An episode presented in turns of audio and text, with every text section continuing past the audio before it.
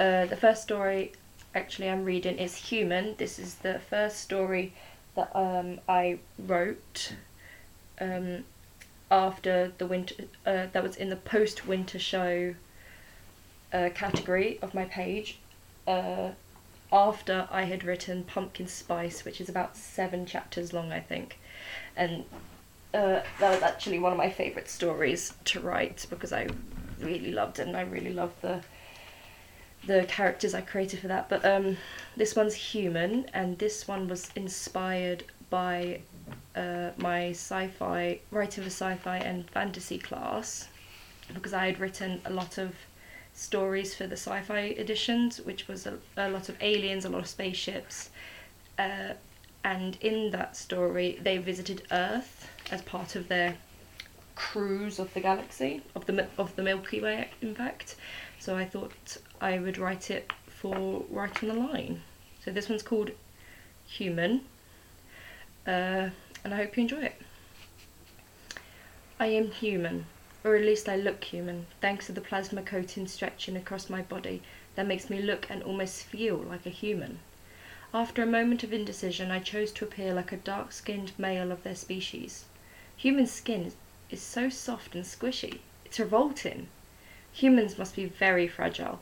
A pin could poke, poke at their skin and they would probably bleed their red blood all over the floor.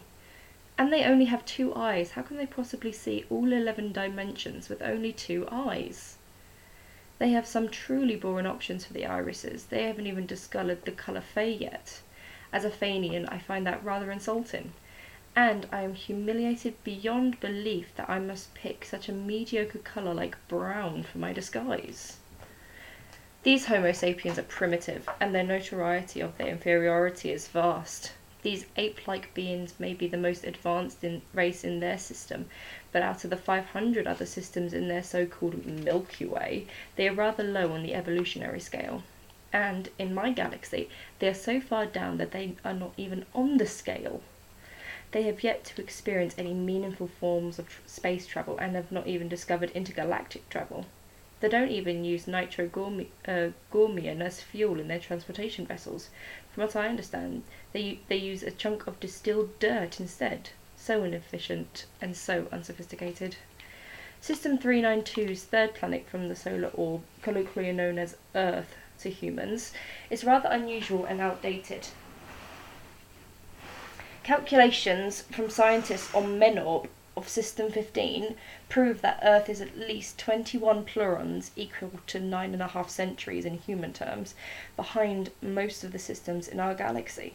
And that's coming from System 15, who is six plurons behind the great and glorious System 1. Humans are unbelievable, simple, are, unbe- are, are unbelievably simple beings. That is almost comical. It is just that their little blue planet is the joke of both my galaxy and theirs. I have no idea why so many of the passengers have been eager to wear their skins and walk among them.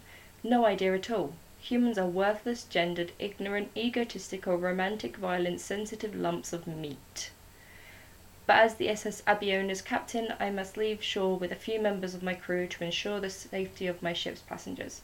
At least I will have the company of Mac, who has now changed their form to that of an Earth canine to help me endure this arduous trip. Humans. Ugh. I understand that bit. I mean, obviously I wrote it, but I mean I wrote it because I have I share such an affinity with that statement. I find humans disgusting quite often. They can be the worst.